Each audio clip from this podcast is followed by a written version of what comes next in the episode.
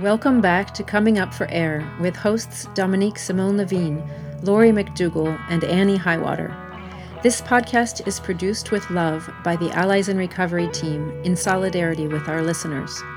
Come in and sit with us for conversations on the most pertinent topics for families navigating a loved one's addiction. We created this podcast along with the learning modules and discussion blog in support of you. We salute the work you are doing and your dedication to helping your loved one find a way through. And now, Coming Up for Air.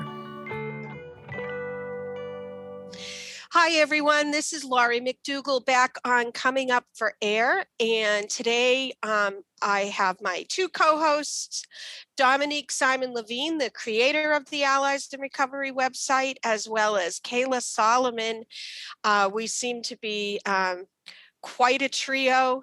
I really enjoy our conversations together. Um, and today's topic, what we're going to talk about is something that we hear over and over um, at the Allies in Recovery website and when we're working with uh, families. And that is, what do you do when you have a loved one that is not living with you? Um, you either have very infrequent communication with that loved one, sometimes not at all. Sometimes there, you know, there is no communication at all. Um, and I have found this is, this is really complicated, and it's really important um, to try and understand like all the dynamics that are going on in that picture, um, because that kind of gives you just a minimal piece of what's going on. Um, and so um, if, if we could just comment on that, right? Just uh, talk about, what can a family do? What can a, you know, a mom, a dad, a spouse, what can you do if your loved one isn't living at home with you and they're kind of disappearing for periods of time? Um, and I, I often say that it's, um, it's limited in what you can do, but there are ways uh, to reach out to that person, to kind of, Dominique, you describe it as kind of drawing that scared animal back so that there is communication. It's kind of like pulling them back in um, so that there is communication between your loved one um, and you. So Dominique, how do you, yeah, Kayla, right. Go ahead. And I think there are, there, there are two goals. There are two different goals. One is to reconnect at whatever level is possible, given the physical circumstances of separation, phones, reception, all, all, all of the technology. Um, you know, CRAFT was not designed to work for families who had less than uh, forty percent contact, daily contact with their with their loved one with addiction. It really was designed to help in the day-to-day uh, interactions. So if you didn't have day-to-day interactions, you wouldn't be able to do CRAFT. But over the years, we have found all kinds of ways to uh, maintain some contact, some communication, and and and grow it, hopefully, to the point where you have more connection and you have more opportunity to to to let your loved one know that you're willing to help, um, help get that help, um, help ha- have them take a look at that help, um, and hopefully guide them into that help, right? So so part of it is is rekindling, reconnecting on a softer, neutral basis, that bridge of connection between the two of you. And then the bigger goal in a lot of cases is, can you shine the light on treatment? Can you shine the light on on on on recovery activities? Um, and and and can you guide your loved one into them um, through very little contact? So that's and that's always been the top goal of of CRAFT, right, is to get your loved one in, into treatment. So can you do it with less contact? Absolutely. Um, and it starts with building back that bridge, as you're saying.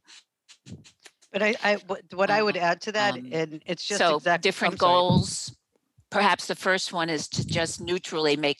Yep. Go ahead. I, I think the the way I see it is non-threatening communication, because what happens is a lot of times when people are anxious, the it seems like we're trying to be helpful, but we convey the anxiety, and that is the least helpful way that you can communicate, is with your anxiety, with pressure, with that kind of panicky, are you okay? What's going on? Talk to me. That is not helpful at all, because I, I feel like what, what the part that doesn't make sense to those of us who are loved ones or caregivers or whatever, we don't see ourselves as threatening. We see ourselves as helpful, and the other person does not see us that way. And so the first step of it is to take yourself out of that threatening position and put yourself into a connecting position, which is very neutral, very mild contact. So a lot of times what I'll do is tell people, send cat photos, or, you know, just say, I love you, or I'm thinking of you. Like these very neutral, non-threatening, no asking questions, because I feel like what happens with the dynamic is these questions. And once you get into questions, you get into defensiveness.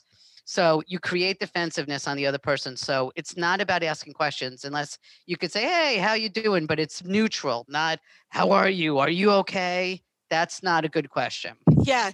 Yeah. I, I'm really glad you bring this up, uh, Kayla, because um, I see a lot of this. Um, There's all, you talked about this when we talked about reflective listening and dropping your agenda.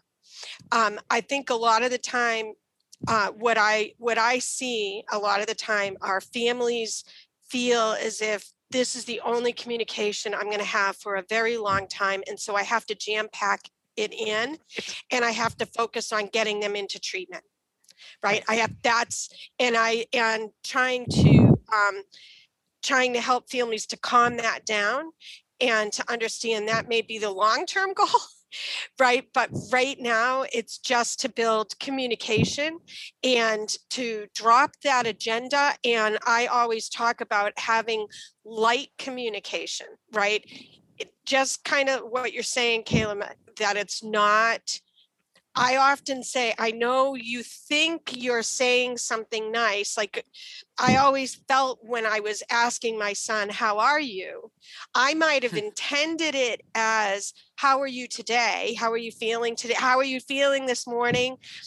But it, and it may have had nothing to do with substance use disorder or his problems. But I think that we as a family were always talking to him about those problems. So when I asked that question, it was so loaded that he was like, I'm fine, leave me alone, you know, leave me alone. And I had to learn to go, you know, uh, kind of back away and just have like literally basic conversations with him. You want a cup of coffee? How's it, you know, um, I'm headed down to the store. Do you want to come down with me today? Or isn't it a beautiful day? Or, you know, just kind of keeping it light.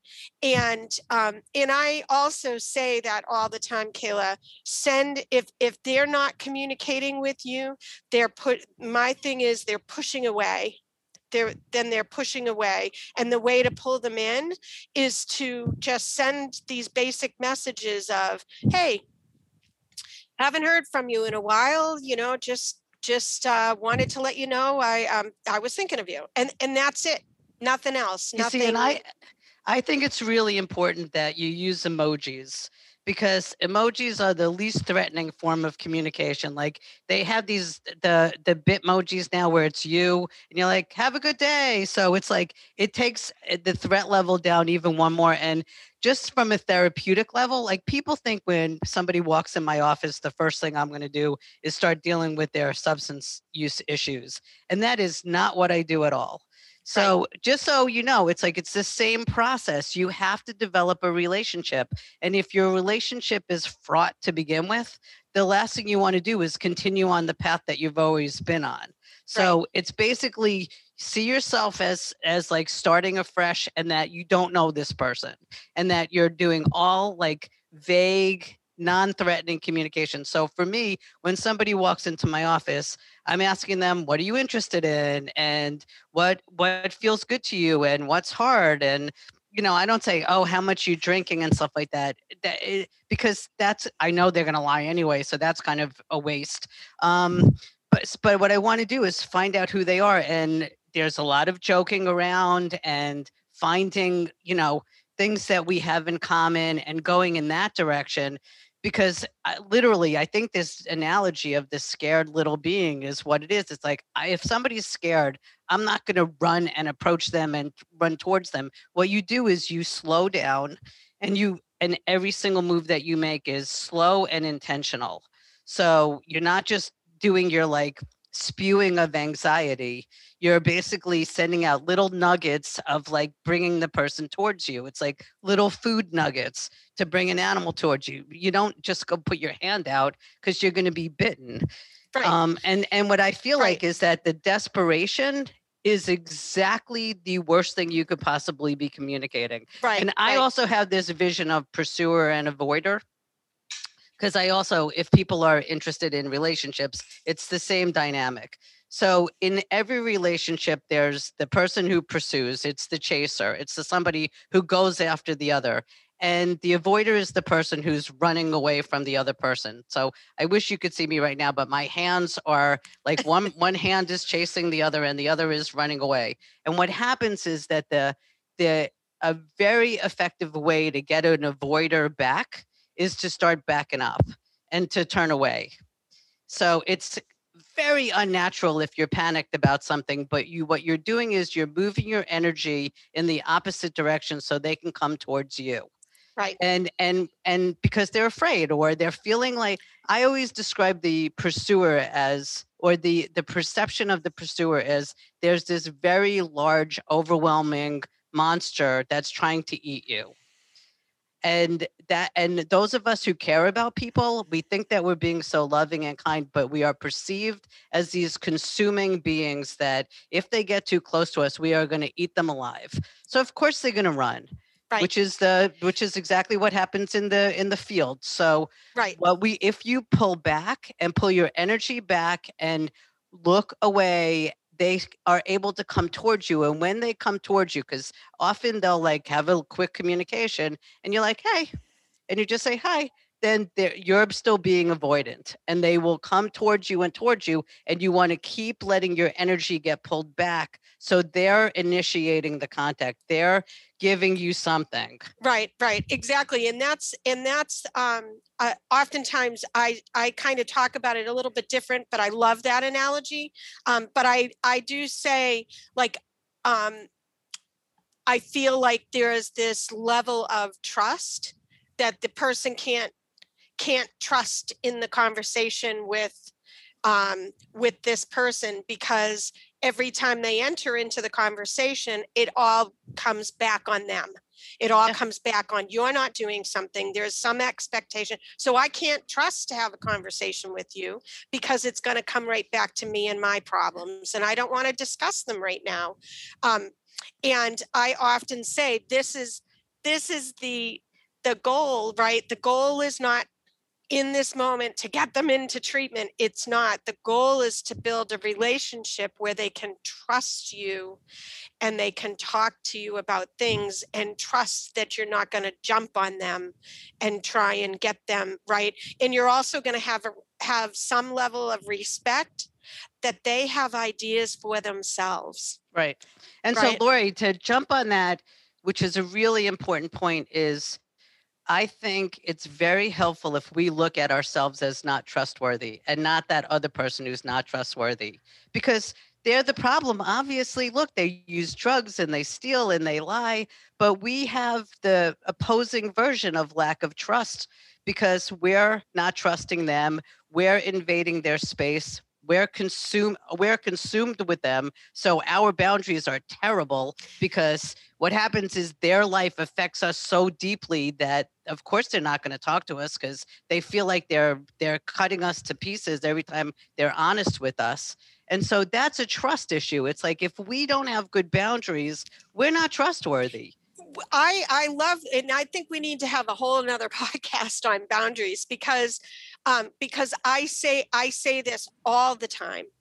Here I was setting down boundaries and getting upset when my son wouldn't follow my boundaries, which nine out of ten times they probably weren't boundaries. They were probably more rules, but but I wanted him to follow my boundaries. And then I was livid when he wasn't. And I thought, you know, how can he be so dis- disrespectful? And I'm his mother. And da, da, da.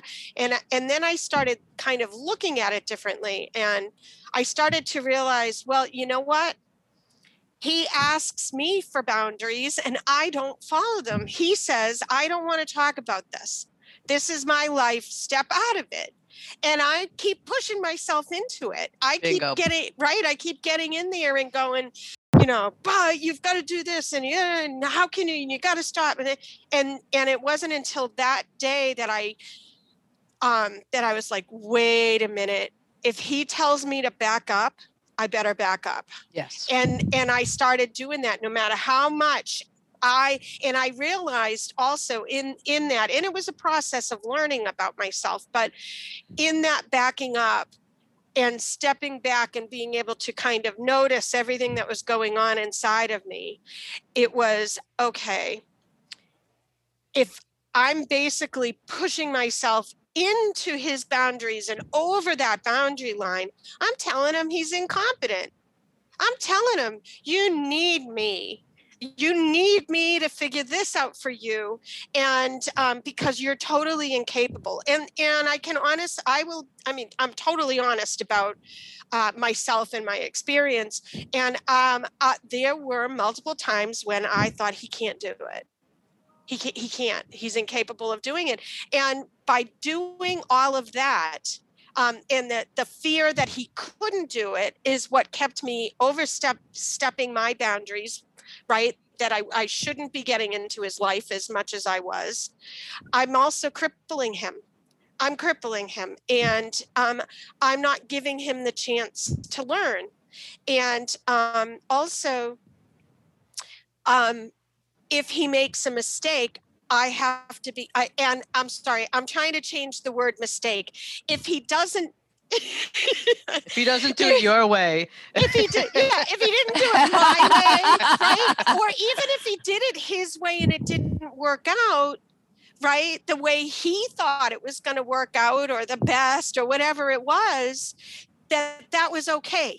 That, that that that was just an opportunity for him to learn about himself. And I was getting in the way of all of that. Um, and so, so once I realized, oh my God, you know, I'm stepping over his boundaries all the time. How can I possibly expect him to follow my boundaries? And then, of course, the other realization came into effect of, wait a minute, If he's if he's going beyond my boundary, whose job is it? Like, that's actually not his responsibility to enforce the boundary. It's really my responsibility. Right. And you said it, which is, what's the difference between boundaries and rules? Right. The boundary is yourself, that there's an edge of what you're willing to accept and not willing to accept for you, not what he does.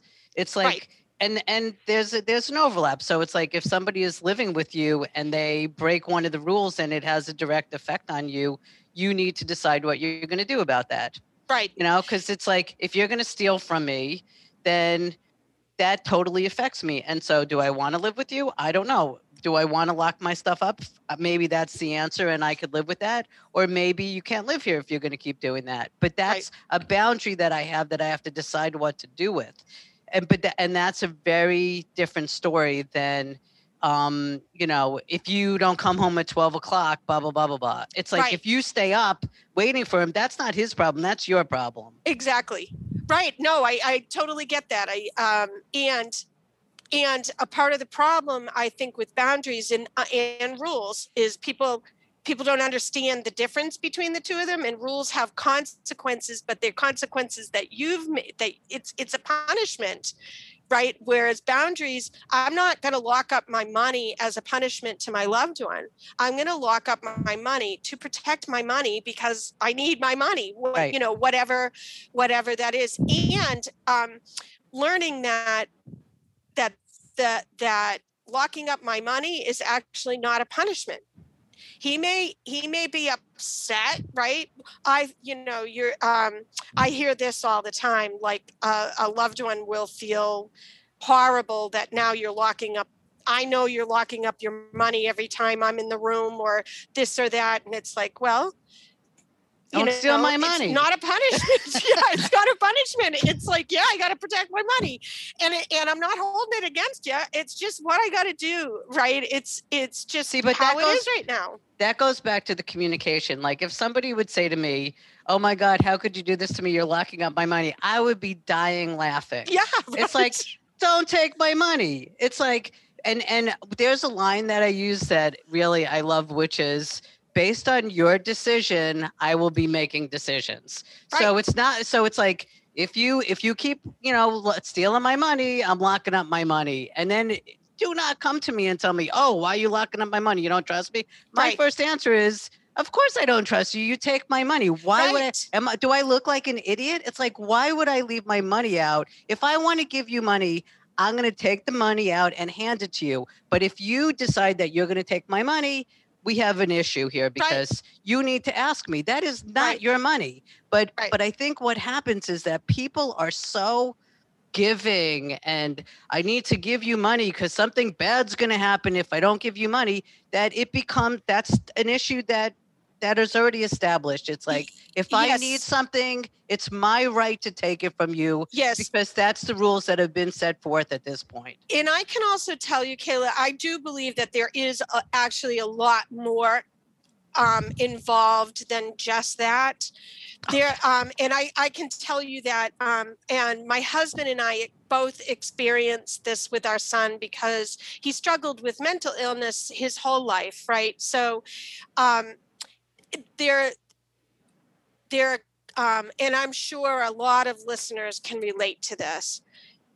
There really is a deep-seated root belief that they cannot do particular things, basic things, and that um, it could end up damaging them if we withhold or if we don't support in a particular way. So it is very, um, I can, it's really difficult to, to describe, but there were times, there were things that I, and actually it's more my husband than me, um, I started to, um, as he became a teenager, I started to set down some boundaries and some, and actually we, we should talk about expectations and some expectations of him, and really held myself to it.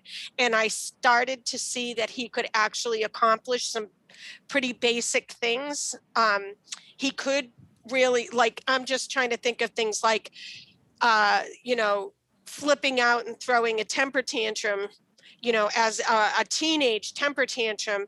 And I would hold my ground. No, I, I'm not, I, I'm, when we can calm down, we can come down and have a conversation, both of us, right? Um, and eventually I did it like three or four times and he did. He got in control of himself. And, but my husband then became the problem because he thought it was so emotional that it was hurting him for us to have this expectation of him and that we might damage him in some permanent way.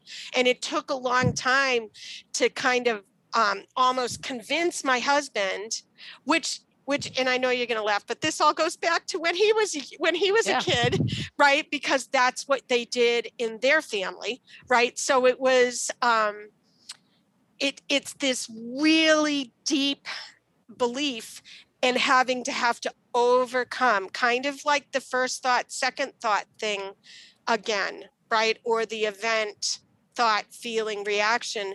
You ha- almost have to start convincing yourself that they can, they might be able to accomplish more than you think that they can. If you don't, imagine not having that thought, what, how disrespectful that is to your loved one. Like right. you, you can't do this. So totally agree. It's like if you set that up as the expectation, you are building low self-esteem. It's like you are the creator of low self-esteem. I, and you know, and I've been in various environments. I believe in higher expectations for everybody, whether you're dealing with a mental health issue or a substance use disorder. If you have low expectations, all of us do this, like you come up as high as the expectation and then you don't go any higher. So if I start out expecting nothing of you, I know, I know that's, the, that's how high you're going to go. I know. I totally agree with you. I don't disagree with you at all. But also there has to be a major understanding of how that Um, impacts me as a family member and as a mom and as a dad. But it's all about awareness. No, but wait, wait, wait a minute. It evolved that way, right? I went for years trying to get help with him and his um, his mental illness and could not. One, I couldn't get a diagnosis. I couldn't get the support. I saw so many counselors. I tried everything, everything. So it evolved without much support. I read every book I could possibly come up with. Mm-hmm. So that kind of deep-seated, rooted, you know, embedded in me, I had done so much. And so um, just historically an interaction that became a part of me. And it was really difficult for me to get, um, to get beyond that.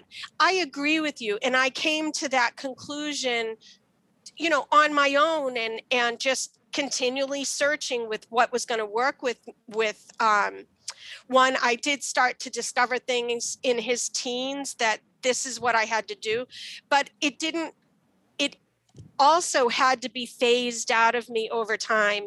And I didn't come to great understanding of it until I started implementing CRAFT. Um, but I agree with you. And that's basically what I'm saying is when I was setting down boundaries, here I was, you know, overstepping his boundaries and, and crippling him. And not understanding that I was crippling him. Um, but it had, and it really had a lot to do with this deep something that had happened over, we're talking like twenty years of my life of mothering, having two daughters, um, and this normal, uh, I don't want to say normal, but traditional way of raising children. This is what you did. There were, you know, if they did something, you, you know, you had time out or you had um, consequences and, you know, you got grounded, you did, and he was not ever responding the way the other two were, right? He, it, it was just mushrooming and mushrooming and mushrooming and exploding on the other end of it. Um, so I think, I think for families, there has to be some, some understanding. It's almost like we have to craft families the same way we have to craft a loved one, because yes, families are coming to the table with some major um, baggage. I call it my baggage, my garbage that I brought to the table. But I had to get through that stuff in order to understand better how to interact with my son. But maybe that's the, the goal here, is that instead of immediately trying to fix and solve this problem with your loved one, that you start with yourself and the other loved ones that you're living with or dealing with. So, because that's, that's what all processes involved. It's like you start out with what's the problem and you see yourself as the problem, which I think is the power position, by the way. If I'm the problem, then I'm the solution. So instead of feeling like, oh, I'm guilty and I'm responsible and I did this to them and I'm terrible about what I do, that is not how I see it. It's more like, oh my goodness, I'm doing something that's not working. I could do something that works. And so you start with that, but then it's this unraveling. So it's exactly what you're Great. saying, Lori. It's like, what's the story from my childhood about how I was raised? What do I believe? What are my wounds? You look at those things because that's going to affect how you're reacting to this. It's all like aw- taking the unconscious and making it conscious. The second part of that is what what has happened with this dynamic with this person in terms of how I'm being triggered and what my role is and my boundary issues and how am I communicating. So you look all, at all these things without judgment, by the way. The idea here is not this is an opportunity to beat yourself up about this. It's an opportunity for you to go from being in the shadows and the darkness and shedding light on it and being fascinated and curious about what you're finding. And then once you get a handle on that, you start to look at the same thing with your loved one. It's like, what are they dealing with? Right. What kind of mental health issues are de- they dealing with? What do they respond well with? Um, what has worked in the past? What are they? What is their power? So right. again, you're looking I, at how are they surviving in the situation? Because right. that's their power. I totally, I totally agree. I totally agree. But I also think that um, I think that a lot of people have to bear in mind what the family is coming in with, um, and and typically when a family um, uh, shows up for anything, any kind of support with this type of issue, they're really far into it, right? They're really, really far into it. And they have been bludgeoned by the community and by everybody for yeah. their role in their loved one's substance use disorder. And there's also this incredible sense um, of urgency and panic and worry and anxiety that it's really hard to help um, It's, it's again, it's the same issue with the loved one. It's a, it's an opportunity. One, they're there, so they do want to make change. But the second piece of it is, it's almost like coaxing a scared animal because they've been um, so beaten down, so exhausted, so blamed and shamed. Um, and, you know, they either want to do one thing or the other. I know I'm an enabler. I can't stop it. Or the other piece of not me, not me. I, you know, um, I'm, I don't have a problem. Right. Um, still very much. I don't have a problem. And so I do feel like, um, It's it's still a journey. It's a journey for the family. And actually the family gets an opportunity to learn about themselves. And that almost has to happen first. That's what I'm saying. Yeah, yeah, it, it does. And actually, I think it happens, it can happen simultaneously. Absolutely. Right? But it, but you ha- you cannot help if you don't have awareness of what's going on with you. You cannot help. It doesn't matter what wonderful techniques you use. If you're coming from reactivity or unconsciousness, I agree. Then I, you can't help. That's right. all I'm saying. And so or, or, see yourself as the, the factor that you have control over. That's right. all I'm I, saying. I, no, I totally, I totally agree. But I also think that um, I did learn while I was learning CRAFT and using it on my son, right? While I was using it on my son, but implementing it in the house, I did learn about myself through that process. I made mistakes and I learned and um, and went back and tried it again. Um, this was a great conversation. We're kind of running out of time, ladies. So um, we need to continue this conversation. I mean, this is really deep. And I always have such a wonderful time with both of you. Thank you, Kayla. Let's let's do this again next week. Thank you, Dominique. Um, Thank you both. Have a we'll great week. Amazing conversation, yeah. you two. Thank you so much. I just want to say, I just want to repeat what Kayla said to us last week because I used it this week.